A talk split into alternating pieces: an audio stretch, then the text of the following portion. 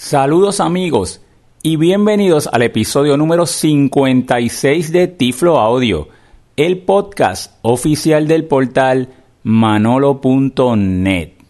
Como siempre, reciban un caluroso saludo de este su amigo José Manolo Álvarez grabando hoy este episodio de Tiflo Audio, jueves 14 de mayo del año 2015. Hoy estaré presentando un Tiflo Audio de una charla que ofrecí precisamente en las horas de hoy en la mañana, en una actividad que me invitaron del National University College. Esto es una universidad y uno de sus programas en el área de programación de computadoras y desarrollo de apps, páginas de internet.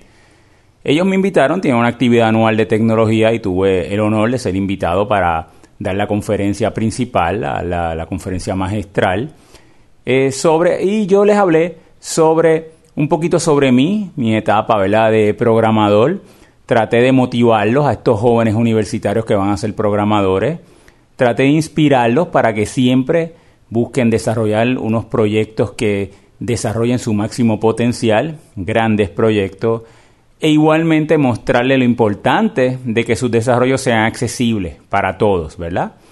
Y que las personas con necesidades especiales también tenemos el mismo derecho a acceder a las nuevas tecnologías, y si nosotros vamos impactando a estos que van a ser futuros programadores y futuros desarrolladores, ya ellos van a tener una mayor conciencia y una mayor sensibilidad acerca de la accesibilidad. Así que paso entonces a presentarles la charla que hice. Agradezco nuevamente tanto a los profesores como a los estudiantes por la invitación que me hayan hecho a su actividad, y les dejo la charla para que también ustedes tengan oportunidad de escucharla. También van a escuchar que yo hablo sobre mi nuevo proyecto, que es mi fundación, la Fundación Manolo.net, y es una fundación que he creado para promover el que haya más programadores, que estudiantes de educación especial que se motiven por la programación. Para mí todos debemos aprender a programar, y es una clase que debería ser obligatoria en todas las escuelas, independientemente sean estudiantes de necesidades especiales o no. Pero mi fundación, con una metodología que yo he desarrollado y unas aplicaciones y unos software que he desarrollado, pues estoy trabajando. Ese es mi nuevo proyecto. Como yo me he beneficiado tanto de la programación, también quiero que otros también así lo puedan hacer. Así que más adelante estarán teniendo más información relacionada a mi fundación y más proyectos. Este año mi página de internet manolo.net cumple 19 años, así que también hablo un poquito de eso, ya que pues quiero ya para el año que viene, cuando vayamos a cumplir nuestros 20 años, pues vamos a estar haciendo unas actividades relacionadas tanto a la fundación, mi nuevo proyecto, como a mi página de internet. Así que amigos, recuerden que nos pueden visitar en nuestra página de internet www.manolo.net, visitar la página de Tiflo Audio para escuchar nuestro podcast www.tifloaudio.com. Nos pueden seguir por Twitter como Tiflo Manolo o enviarme correo electrónico a manolo@manolo.net. En este momento vamos a estar compartiendo con José Manolo Álvarez. Él va a estar dándole una charla. Como yo soy casi sin voz, voy a dejar a la profesora Ponte que lea la semblanza para que conozcan un poquito de todo, ¿verdad? No se puede, él es un recurso excelente, no van a poder decirle un ratito todo lo que él ha hecho, y quiero que, ¿verdad?, que puedan aprovechar e interactuar con Manolo. Como él me dijo que lo presentara como Manolo. Seguro que ¿ok? Sí. ¿Verdad que sí? Claro. Pues dejo a la profesora Ponte para que lea la semblanza de Manolo, y así él pueda continuar con ustedes.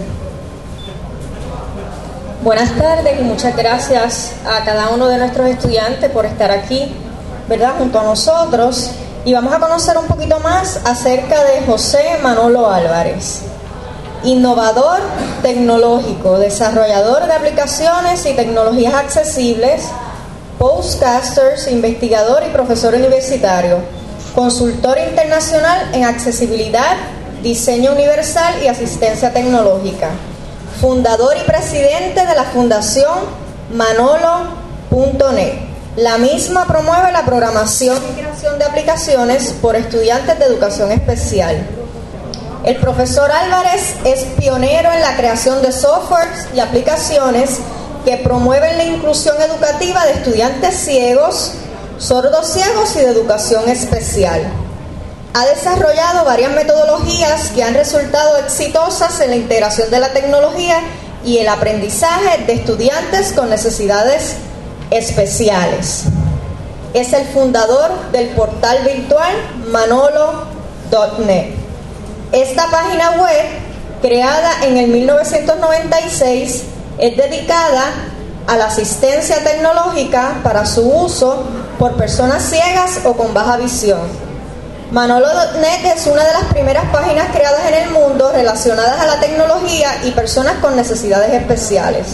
También Manolo ha sido pionero con la creación en el 2008 de Tiflo Audio Podcast, sitio dedicado a podcasts de tecnología para personas ciegas. Sus páginas web han sido reconocidas internacionalmente por su aportación a la comunidad de personas ciegas y con baja visión de países hispanoparlantes. Y ante cada uno de nosotros se encuentra José Manolo Álvarez.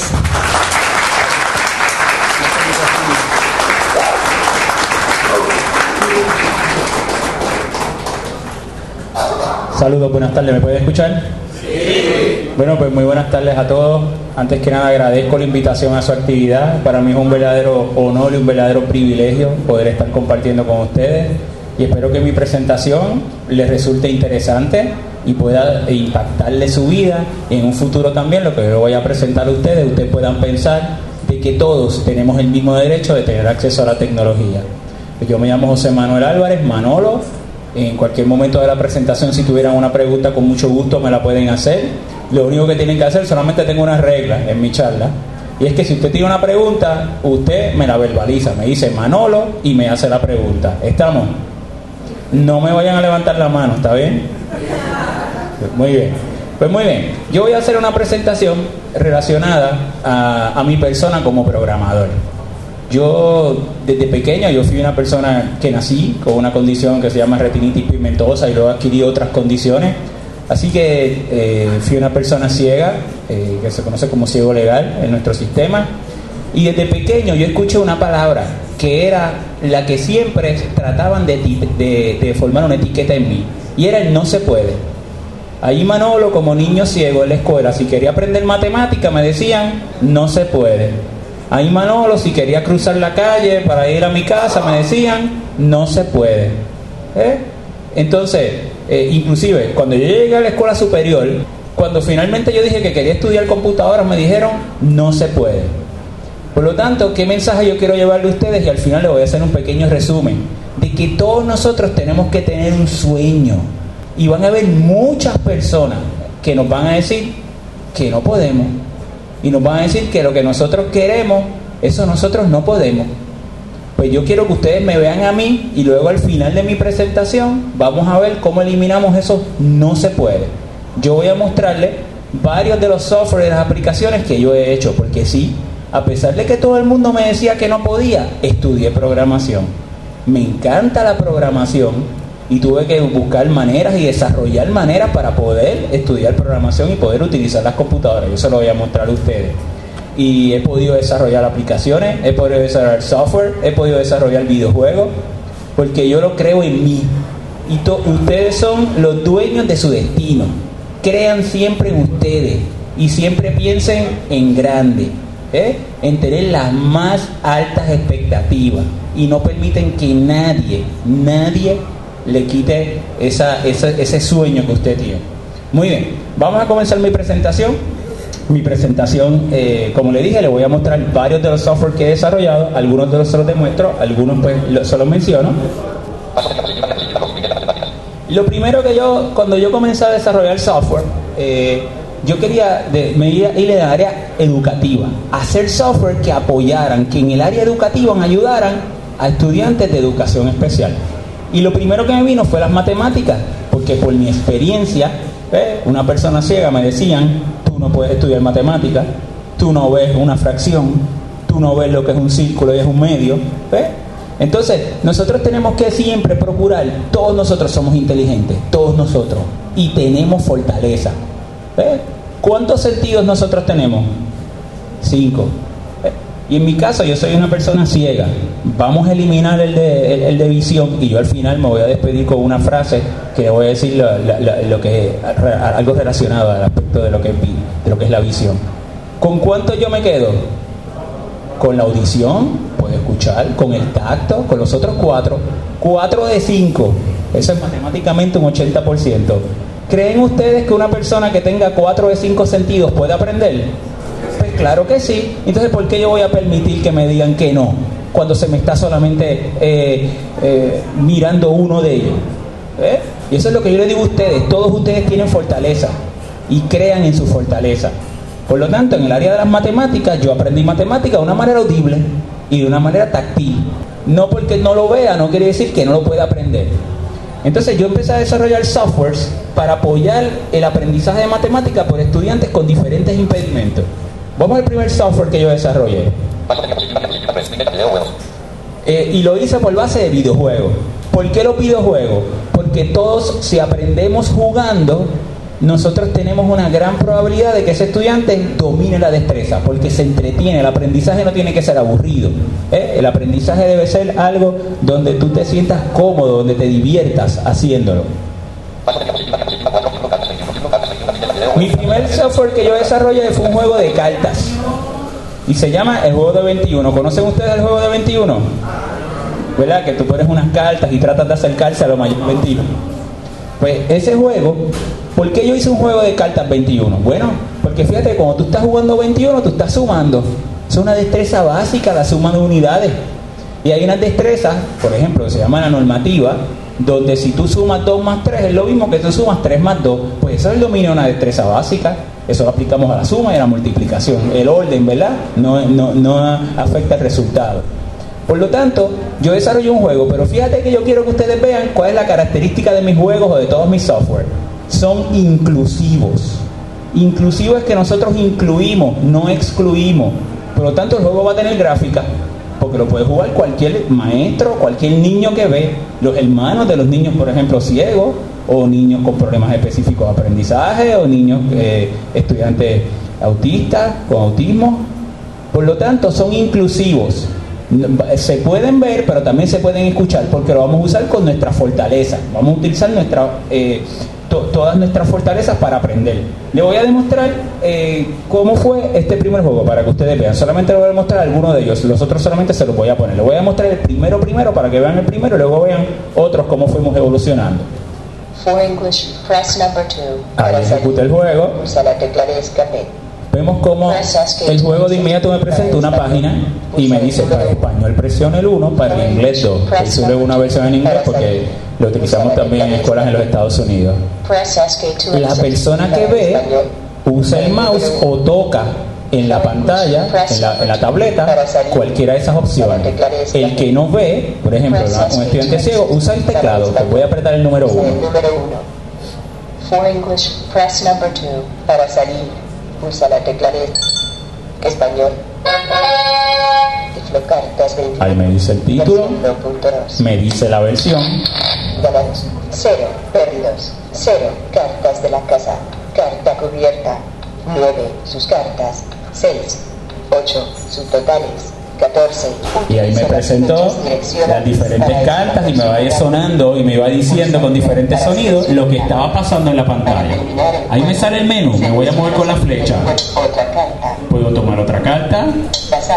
Puedo pasar, fíjate que se ve visualmente pero se escucha simultáneamente. Su total es 14. Mi total es 14. Cartas de la casa, carta cubierta 9. Lo que tiene la casa. Salir del juego. Entonces yo quiero que ahora todo el mundo escuche. Estén bien pendientes porque esto lo hace todos los juegos, pero solamente se lo voy a demostrar en este. Hay una opción que se llama los sonidos del juego.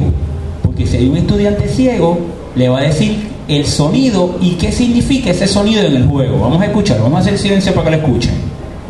Los sonidos del juego son barajear cartas, repartir carta, mirar carta, y ya yo sé que cada vez que hace ese sonido está repartiendo, está virando o está barajeando la carta. Ok, tengo 14, ¿qué ustedes me recomienden? ¿Me quedo o tomo otra carta? ¿Tomo otra carta? Sí. Oye, me gusta este grupo, no es conservador para nada. Vamos a tomar otra carta, está jugando, ¿verdad? Otra carta, vamos, lo voy a dar enter. Si pierde por culpa de ustedes que me dijeron. Vamos para allá. Ah, subtotales, 15. Tengo 15. ¿Cojo otra o me quedo ahí? Otra. Otra carta, seleccionar otra carta, pasar. Llegué a pasar, le voy a dar enter. La casa tiene 14. Carta casa 2. La casa tiene 16. Carta casa 10. La casa tiene 26. Usted la... Ganamos el juego, muy bien.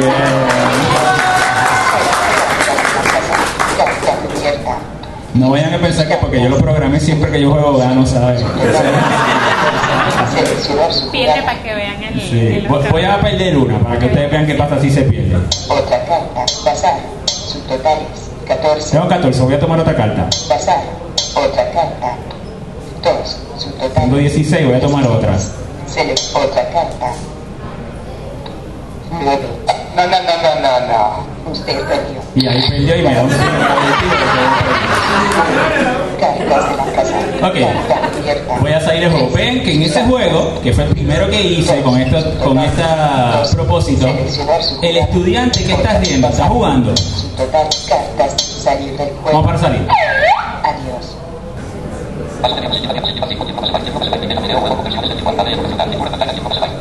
Luego, mi segundo juego fue hacer un juego que fuera más interactivo. Fíjate que el de carta, yo esperaba que hubiera algo, una carta sobre la mesa, y yo tomaba una decisión.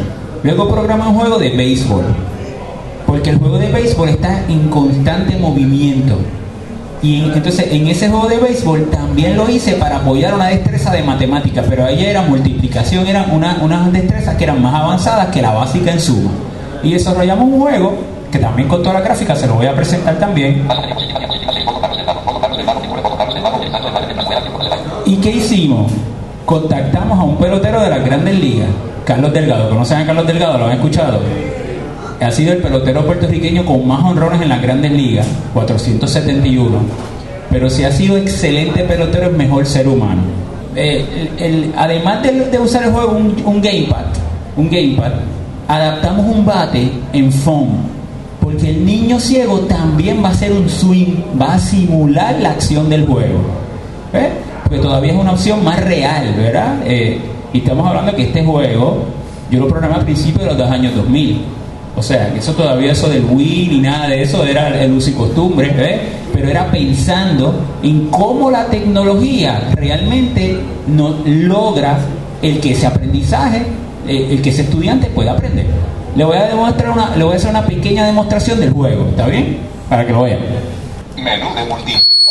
Utilice las flechas direccionales para moverse. Ahí me pregunta el menú, lo mismo, el que ve, lo puede usar con el mouse o con la tableta, yo uso la teclado.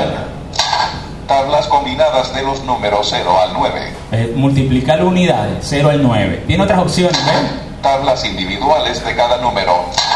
Multiplicar unidades por decenas. Vamos a la más básica. Tablas combinadas de los números 0 al 9. Fíjate que con este juego ya le ponemos un gamepad en la mano al estudiante ciego, o si no el bate, el phone, el que como le mostré en la foto. Pero eso era algo que a mí me decían que no se podía. Me decían, pero ¿cómo una persona ciega, cómo un niño ciego va a jugar un videojuego con un gamepad si él no ve? Oye, pero escucha, pero siente. Podemos poner el gamepad a vibrar, podemos poner a que el juego le vaya narrando. Aquí esto le puso una competencia de cuadrangulares para que ustedes vean.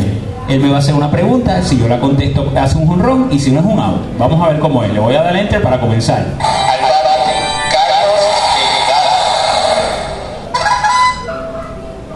Ahí me hace una pregunta. 1 por 8.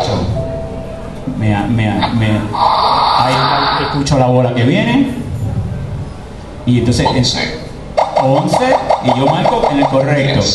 10, 8, ahí le doy, y ahí va 10, y vamos a ver qué es. Y la hora fue por encima de la cerca, porque está el sonido, y es un honrón. 0, 100. Vamos otra vez. 5 por 6. 5 por 6. Vamos a ver. Ahí escucho la bola que viene. 36. 36. 30. 30. 35. 35. 36. Vamos a ver si son 36. Izquierdo. Oh.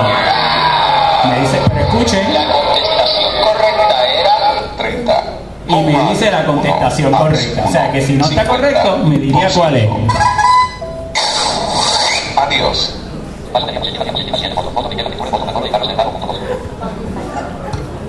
Ok, vamos a continuar. ¿Vieron el otro juego de béisbol? ¿Y qué ustedes creen? ¿Un niño ciego puede o no puede jugar un juego con un gamepad y con un bate? Claro que sí. Ahora, nosotros tenemos que creer en mi idea. Y yo tuve que pasar por mucha gente que me decía que no, y que no podía, y que mucho menos podía ser inclusivo. Entonces yo tuve que hacer un equipo. Siempre nuestros softwares, véanlo como un proyecto. Pues busqué personas que eran diseñadores gráficos. Y yo le dije, yo creo que tú me hagas esto, esto y esto. Y me hicieron las animaciones. Entonces yo hacía la programación basada en los píxeles que ya estaban dentro de la que habíamos diseñado. Siempre cuando vayan a promover, piensen en grande. Al principio uno hace proyecto y uno comienza solo. Pero siempre piense que ese proyecto usted lo va a llevar a su máximo potencial. Y es bueno unirse con sus amigos o con personas que tienen un conocimiento. Usted programa, el otro dibuja, el otro pone en audio, y se unen y pueden hacer proyectos realmente extraordinarios que realmente cambien la diferencia, más de nuestros estudiantes de educación especial. Luego de eso hice uno de carreras de carro. Y me decían, ¿cómo un niño ciego va a jugar un juego de carreras de carro si eso es para personas que ven? ¿Y sabes qué yo hice? Le adapté un guía, como el guía que se adapten a los videojuegos. Y el nene ciego va a tener el guía y va a escuchar, y el juego le va a decir izquierda, derecha, y él va moviendo y va jugando. Los niños ciegos. Y me decían que eso no era posible, pero ya ustedes saben que cuando a mí me dicen que algo no es posible, pues es posible, claro que sí, porque yo me lo propongo. Ahí está el screenshot. Le voy a poner una pequeña demostración de uno de los de juegos de carrera de carrito. Bienvenidos a Tiflo Audio. Dame el gamepad. Versión joystick. Seleccione el tipo de pista. 1 carretera, 2 terreno, 3 nieve. Voy para carretera. Aquí tengo el gamepad. Hay freno para arriba. Acelero. Y él me dice, choqué, pero vamos a escuchar la izquierda y derecha ahora. Otra vez. Izquierda. Pues me muevo para la izquierda. Y ahí pasé. Izquierda otra vez, me mantengo a la izquierda. Cada vez que me vaya moviendo, él va a ir más rápido en la trayectoria. Derecha. Ahí le pasé por al lado del camión. Derecha, me mantengo a la derecha. Ay, frené. Me pasé. Izquierda, ay. Frené un poquito ahí. Izquierda.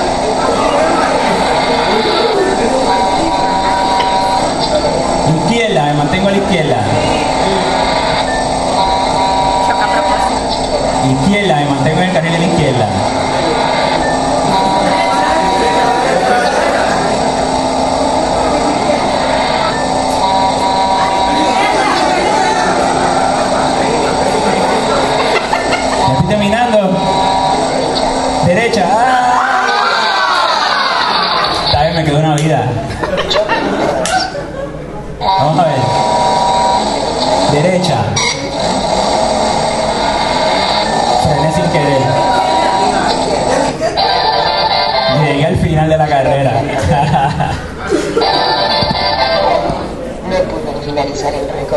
Ah, no pude finalizar el recorrido, se me acabó el tiempo. Pero 800 veces. Total de puntos, 58. Gracias por jugar Tiflo. Créditos, programación, José M. Álvarez, Manolo Álvarez, Juan José Nieves. Ok, ¿qué les parece el juego de carrera de carrito? ¿Y verdad que el niño ciego puede jugarlo? ¿El niño con cualquier impedimento con sus hermanitos? Ese juego tenía otros niveles. El 2 era en terreno, entonces el carro cae en un hoyo y tú te das las manos. Y el tercero es nieve que repara. O sea que también cuando tú haces un juego tienes que ver que el gameplay, o sea, hay un challenge, hay un reto de que el niño no se canse rápido y lo domine, ¿verdad? Pues eso también se aplica de esa manera, el mismo principio. Estos juegos he tenido la oportunidad de presentarlos en varios eventos que se hacen en Puerto Rico. Ese fue un juego, por ejemplo, hay una persona aquí en Puerto Rico que es un pionero en la promoción de los juegos que se llama Hambo. ¿Han escuchado ustedes de Hambo? Pues él hace unas actividades todos los años y eso se llama el Game Explosion Fest. Ahora le puso otro, Arcadia. Y he tenido la oportunidad de participar en eso gracias a que él pues me ha invitado. Ahí estamos en esa actividad y estaba el público. Esa que está ahí es mi nena, Ámbar. Ella ya tiene 10 añitos, eso fue hace como 2 o 3 añitos atrás. Yo en todos mis proyectos siempre ella es parte de ella es literalmente los ojos de su papá y yo siempre estoy con ella. ¿Por qué? Porque yo también creo que el desarrollo de software, el desarrollo de aplicaciones, el desarrollo de videojuegos es para nosotros unirnos también como familia, ¿eh? Y entonces van a ver que durante todas lo que me falta de presentación, siempre en todos los proyectos, mi nena está conmigo porque eso es parte, fíjate que yo jugar un videojuego, yo como papá ciego y ella como nena que ve, me hace a mí ser un mejor papá. No solamente es para sacar buenas notas en la escuela ni para tener un trabajo, el que la tecnología sea inclusiva nos hace a nosotros mejores seres humanos y eso es lo que nosotros necesitamos para tener un Puerto Rico que nosotros queremos tener, que es el Puerto Rico donde todos podamos echarse adelante y podamos progresar. Luego también desarrollé varios proyectos para ciencias, en el área de la ciencia. ¿Por Puerto Rico pasan huracanes o no pasan huracanes? Claro que sí, si no pasan asustan, ¿verdad? Que a veces... Generalmente cuando anuncian un huracán, ¿qué es lo primero que la gente hace? Ir al supermercado y comprar batería, ¿verdad? Eso es lo que la gente va a comprar, ¿verdad? Batería. Sí, no escuché, no escuché más nada. Baterías y velas, claro, ¿qué más se puede comprar? Ok, muy bien. Y pues tienen razón, eso es lo primero. Lo segundo que la gente hace es... prende un televisor o va al internet o coge el celular y mira la foto del satélite para ver qué tan cerca o qué tan lejos. Entonces tenemos 3 millones de meteorólogos en Puerto Rico porque todo el mundo empieza a decir no, eso no viene, eso está muy lejos, eso está arriba, eso está abajo, vámonos para la playa que eso está lejos, ¿verdad? Porque entonces ya lo que diga el meteorólogo no sirve, usted pasa un juicio. Ahora le pregunto yo a ustedes, ¿qué pasa con una persona ciega que no puede ver esa foto del satélite? Tiene que esperar que otro se lo diga. Tiene que confiar que alguien en una situación hasta de emergencia le diga si está cerca o no. Bueno, con la tecnología probamos que no. Pues yo desarrollé un mapa de trayectoria de huracanes. Y es un mapa que es para adelante. Y le voy a dar una pequeña demostración de ese software. Ok, ahí ahora mismo no tenemos ningún huracán activo en el Atlántico, por lo tanto lo que hice fue que cargué ya algún huracán pasado, que tiene una ruta ya pasada, para que vean cómo funciona. Él me sube el software, un mapa, ese mapa pues lo agarra de la foto del satélite, entonces yo igual el que ve puede tocarlo, la tableta, puede usar el mouse, yo voy a usar las flechas de la computadora, lo que me dice el software. Ese es el huracán Hugo, eso pasó en Puerto Rico en el 1989. Inclusive esta área de aquí, esta área fue una de las más afectadas que se vio con ese huracán. Me voy a mover, quiero que escuchen, me voy a mover hacia arriba. ¿Qué escuchan ustedes? Hubo un pequeño viento, ¿verdad que sí? Me voy a volver a mover, a ver si escuchan algo entre que me muevo. ¿Qué escuchan? ¿Pudieron escuchar algo además del viento? agua. ¿Qué me está diciendo? Que yo me estoy moviendo por encima del agua. Entonces yo puedo apretar varias teclas. Yo puedo apretar, por ejemplo, si yo aprieto... Aguántame aquí el micrófono, por favor. La letra C. Si yo aprieto la letra C, me diría la categoría donde está... Categoría. Depresión tropical. Es una depresión tropical, todavía no es huracán. Si doy la V, me diría la velocidad de los vientos. Velocidad vientos. 30 millas por hora. 50 kilómetros por hora. Si le doy la L, me diría la latitud y longitud donde está. Latitud, 13.3 grados norte. Longitud, 21. Si le doy la D, me diría la distancia que se encuentra de San Juan, Puerto Rico. 4.755 millas. 2.900. Así que toda esa información meteorológica la podemos usar en una clase de ciencia para un estudiante ciego. Para que aprenda lo que es la latitud, longitud, para que aprenda lo que es la distancia, la velocidad de los vientos, lo puede aprender en el sistema inglés con el sistema métrico. O sea, está aprendiendo, además de que está accediendo a una información que no es accesible. Vamos a ver, quiero que escuchen cuando cambie pues vamos a seguir moviéndome. Por ejemplo, otra cosa que yo puedo darle aquí es darle a la letra D, que me diga dónde estoy. Océano Atlántico. Estoy en el Océano Atlántico. Y así yo lo sé de una manera audible, lo que usted está viendo. Fíjate que escucha como mal. Vamos a moverme. Ahí suena una campana. Cada vez que suena una campana es que cambió de día, ¿ves? Porque si tú le das la F, él te dice... Fecha 11 de septiembre de 1900. Fue el 11 de septiembre, fue el 10 de septiembre que ese sistema empezó a salir de África. Ok, vamos a ir moviéndonos. Vamos moviendo por agua. Ah, hay un cambio. Ya se está poniendo más fuerte. Si yo le doy la letra C, ya me diría las diferentes categorías en las que se encuentra. Me sigo moviendo sobre agua, paso de día,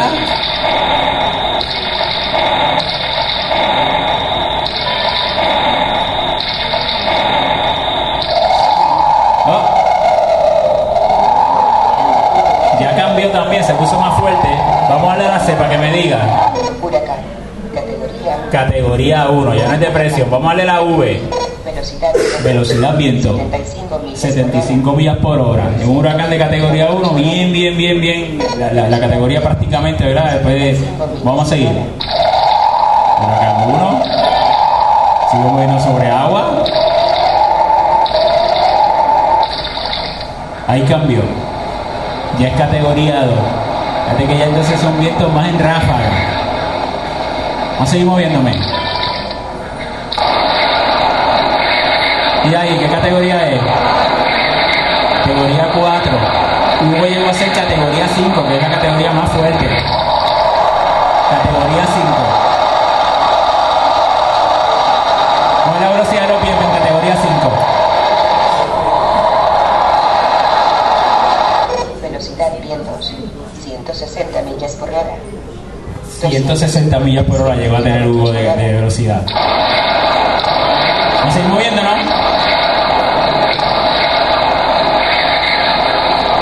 Océano Atlántico. En el Océano Atlántico.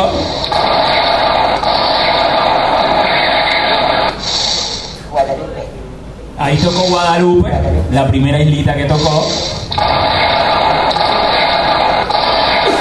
Ahí me dicen que estoy en tierra y estoy en Santa Cruz.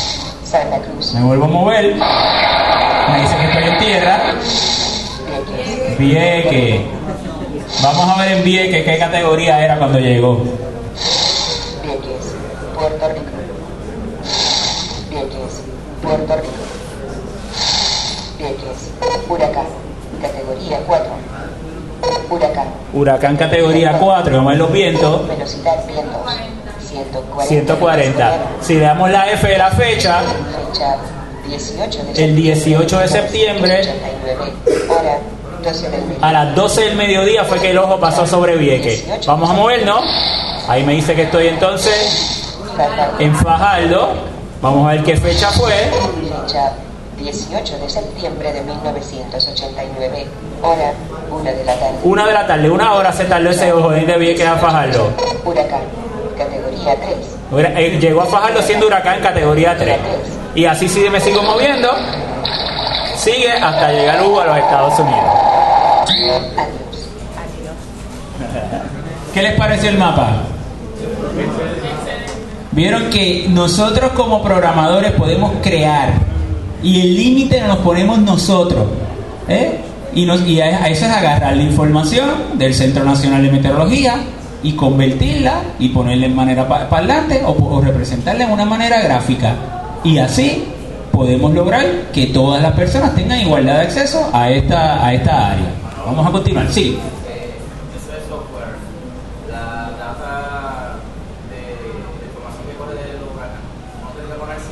No, este en particular lo hicimos con el Servicio Nacional de Meteorología en Puerto Rico, quien, cuando yo desarrollé este software, quien lo dirigía era el señor Israel Mato, que es un excelente ser humano y profesional, y nosotros él nos permitió que nosotros nos conectáramos a una base de datos del Servicio Nacional de Meteorología en Puerto Rico y se agarra automático. Se puede hacer manual, porque si tú tienes conexión a internet, pues lo hace automático, pero si no tuvieras conexión a internet, a lo mejor se va la luz en tu área, en un huracán, pues tú le puedes poner los datos según lo vayas escuchando, a la latitud y la longitud, se lo vas escuchando de la radio, pero él funciona automático. Esa es su manera primaria. Si no, pues tú se lo pones manual. Otra de las adaptaciones que yo hice con el Smartboard, ¿conocen las pizarras Smartboard, verdad? Las pizarras inteligentes. Se puso, tengo un amigo ciego, un compañero ciego que se llama Ismael Figueroa, y él le había diseñado un mapa en braille, de trayectoria de huracanes. ¿Qué yo hice? Puse ese mapa en braille encima de un Smartboard y el estudiante ciego puede tocar entonces el Smartboard y usar el software como yo lo usé aquí, pero él presionando, porque entonces tocaría, ¿verdad?, a relieve los diferentes países y las diferentes formas. Así que integramos también, fíjate que el mismo software nos permitimos integrar el poder nosotros integrar esas pantallas inteligentes, que también son pantallas que me decían que no tenían ninguna utilidad para una persona ciega. Aquí en Puerto Rico, para esta área generalmente viene todos los años. Hace 2 años no venían, pero este año volvió, aunque fue para Río Grande esta vez, Isla Grande, el cazahuracanes. Yo había venido a varias actividades cada vez que venía el cazahuracanes y demostramos el mapa y le enseñamos a las personas, los concientizamos que las personas ciegas o personas con impedimentos también pueden utilizar, ¿verdad?, beneficiarse de esta tecnología. Ok, ahí estoy con mi nena otra vez en la actividad que fuimos, como le dije, que siempre ando con mi nena. Eso fue dentro del cazahuracanes. Ahí está Israel Mato. Es Israel el que dirigió el Servicio Nacional de Meteorología, y Ismael, mi otro amigo ciego, que fue el que diseñó el software en Braille.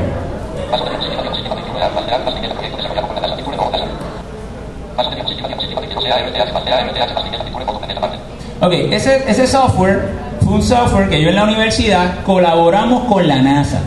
Tuve la oportunidad de programar con un equipo de programadores de la NASA y desarrollamos un software que se llama un software de sonificación. Se agarra una foto de satélite, por ejemplo, del planeta Marte, y el niño ciego va tocando el planeta y dependiendo del color hace un sonido en particular. Pues aquí puedes saber que el planeta es rojo, pues es Marte, o si la parte negra es el espacio. ¿Por qué se los traigo? Fue una experiencia muy bonita, porque a mí, que de chiquito me decían que yo no podía y que yo no podía estudiar programación, no solamente programaba y creaba, ya estaba programando con un equipo de la NASA. ¿Por qué? Porque yo siempre creí en mí y yo creía que yo sí podía. Ahí estoy con una foto con Joseph Acaba. ¿Conocen a Joseph Acaba? Primer astronauta puertorriqueño que hizo una caminata espacial. Él ha participado también con nuestros proyectos y ahí tenemos otra de la evidencia. Esta presentación es evidencia de que sí se puede. Y de que uno puede, por medio de su conocimiento, la programación nos puede abrir las puertas, ¿verdad? No solamente en el área profesional, sino en el área personal y en el área de desarrollo de nosotros. Ahí estoy con mi nena Ámbar, ese proyecto con los planetas, los poníamos en prueba. Otros proyectos que he trabajado: tutoriales para aprendizaje de prueba por personas ciegas y maestros de educación especial. Inclusive, ese tutorial, aquí está la versión iOS, sale en la pantalla, ahí está la letra A, la B, vamos a suponer que yo quisiera saber cómo es la B en braille y enseñas, lo aprieta, me sale puntos 1, 2, 3, 6. y me hice los puntos y me sale una fotografía de cómo se hace la B en señas y cómo se hace la B en braille. Esa es una aplicación iOS. El lenguaje de señas es el lenguaje que utilizan las personas sordas, por ejemplo. Esto sería la A. Con una aplicación en el teléfono, un padre o un maestro podría aprenderlo. Pues esa es otra de las aplicaciones que he desarrollado. Un navegador de internet para que personas envejecientes puedan navegar al internet. Ese es otro proyecto que yo trabajé con las ATH. En Puerto Rico usted va a los cajeros ATH o los cajeros ATM, le pone un audífono y va a empezar a hablarle todos los menús. Pues yo trabajé en esa programación. Para eso fuimos, ¿a dónde fuimos? Al Banco Popular, a la banca, para que poder integrar. Era una inquietud que yo tenía. Oye, yo tengo una tarjeta ATH pero no puedo usarlo y me gano mi dinero honradamente. ¿Y por qué yo no lo puedo utilizar? Por medio de la tecnología, si es posible. Y se trató de poner primero un software que era comercial, pero no. Yo, pues, gracias a las gestiones del Banco Popular, pues tuve la oportunidad, Richard Carrión, que es su presidente, tuve la oportunidad de trabajar con los programadores y hacerlo accesible. Otra de las áreas que he tenido la oportunidad de trabajar es como reportero en la televisión, en el Canal 6, dando noticias de tecnología. Y ahí está con mi nena y con el Boricuazo. ¿Conocen al Boricuazo? En una ocasión el Boricuazo me llamó. Me dijo, mira, yo quiero entrevistarte y referir. Porque él empezó a hacer una búsqueda. Yo tengo una página de internet, que ahora finalizo mi presentación y le voy a mostrar mi dirección. Se llama Manolo.net. Y yo la hice el 1 de agosto de 1996. Y el Boricuazo empezó a buscar las diferentes páginas que se habían creado en Puerto Rico y encontró que la mía es una de las primeras. ¿Conocen la página de Endy.com? La página de Endy.com, que es la página más visitada en Puerto Rico, tanto en la aplicación como en la versión web, se hizo en abril del 1997. Por lo tanto, yo sin saberlo, mi página la había hecho antes que la página del Nuevo Día y de muchas compañías. ¿Qué le quiero decir con esto? Que ningún sueño es pequeño. Usted tiene una idea, usted la crea, usted la desarrolla. Si otra compañía grande no lo ha hecho, pues no lo ha hecho. Pero no piense que su idea es pequeña. Todo lo contrario, usted la puede desarrollar y llevarla a su máxima expresión. Así que yo me sentí muy orgulloso. Lo aprendí porque él fue el que se comunicó conmigo. Y esta página mía cumple el año que viene 20 años. 20 años de una página de internet dedicada a ayudar a personas de educación especial. Es un logro que yo me siento muy orgulloso porque es una iniciativa absolutamente voluntaria. Mi conocimiento no serviría de nada si yo no lo comparto, ¿verdad?, con los demás. Termino mi presentación hablándole de mi proyecto, Fundación Manolo.net. Y es una fundación que yo he desarrollado para que los niños de educación especial aprendan a programar. ¿Ves? Para mí, todos nuestros estudiantes deben aprender a programar, todos, tengan o no tengan impedimento, pero los que tengan impedimento todavía más, porque la programación es promover que ellos sean creativos, que utilicen una estructura, que sigan una secuencia. Yo tuve un caso que a mí me refirieron de un estudiante autista, y ese estudiante tenía 16 años y lo habían enviado a destrezas de vida independiente, ya lo habían eliminado. Ya. ¿Qué significa enviarlo a destrezas de vida independiente? Que pensaban que él ya no podía aprender y que no podía estar en la escuela. Y yo le dije, yo me voy a reunir unos días por la tarde en la semana, hablé con la mamá y yo le empecé a dar clases de programación. ¿Y saben qué está haciendo ese jovencito hoy? Páginas de internet. Y programó en HTML5, que fue lo que yo le enseñé. Porque un estudiante autista tiene una estructura excelente y él codifica. Si va a hacer un título, pues menor que, H1, mayor que, título de la página, menor que, la barra, H1, mayor que. Entonces, de esa manera lo puede procesar mejor que si lo hubiera en word processing. Tenemos que buscar siempre la manera de que nuestros estudiantes aprendan basado en su fortaleza. Así que ese es mi proyecto. Yo le voy a dar a mi información de contacto, mi página de internet y mi Twitter y mi email, porque me gustaría que ustedes en un futuro colaboraran conmigo y me ayudaran a promover esa fundación que yo tengo, que es el que estudiantes de educación especial también se beneficien y también programen y también tengan mejores, le cambiemos la vida, ¿verdad? Le impactamos la vida. El software que yo desarrollé se llama Inclusion Code y enseña a programar, en este caso estoy haciendo con HTML5, a estudiantes con diferentes impedimentos. Ahí está mi dirección de mi página de internet, www.manolo.net. Ahí la pueden visitar, pueden ahora mismo la voy a actualizar para ponerle todas las actividades de mi fundación. El calendario todavía no está arriba, pero prontito va a estar. Y se pueden comunicar conmigo. Tienen la de Tiflo Audio, que es otra que hice desde el 2008 de podcast. Yo grabo muchos podcasts demostrando tecnología para que queden audio y personas lo puedan escuchar, personas ciegas, personas con problemas específicos de aprendizaje, ¿verdad? Diferentes tipos de impedimentos. Y la mejor manera de ustedes comunicarse conmigo, con Twitter. Twitter yo, porque como yo tengo mi celular, ahí para quedar bien con todos ustedes, ¿verdad? Y tenerlo siempre como amigo, ¿verdad? Es importante esto. Vieron que saqué mi iPhone y les mostré una aplicación, ¿verdad?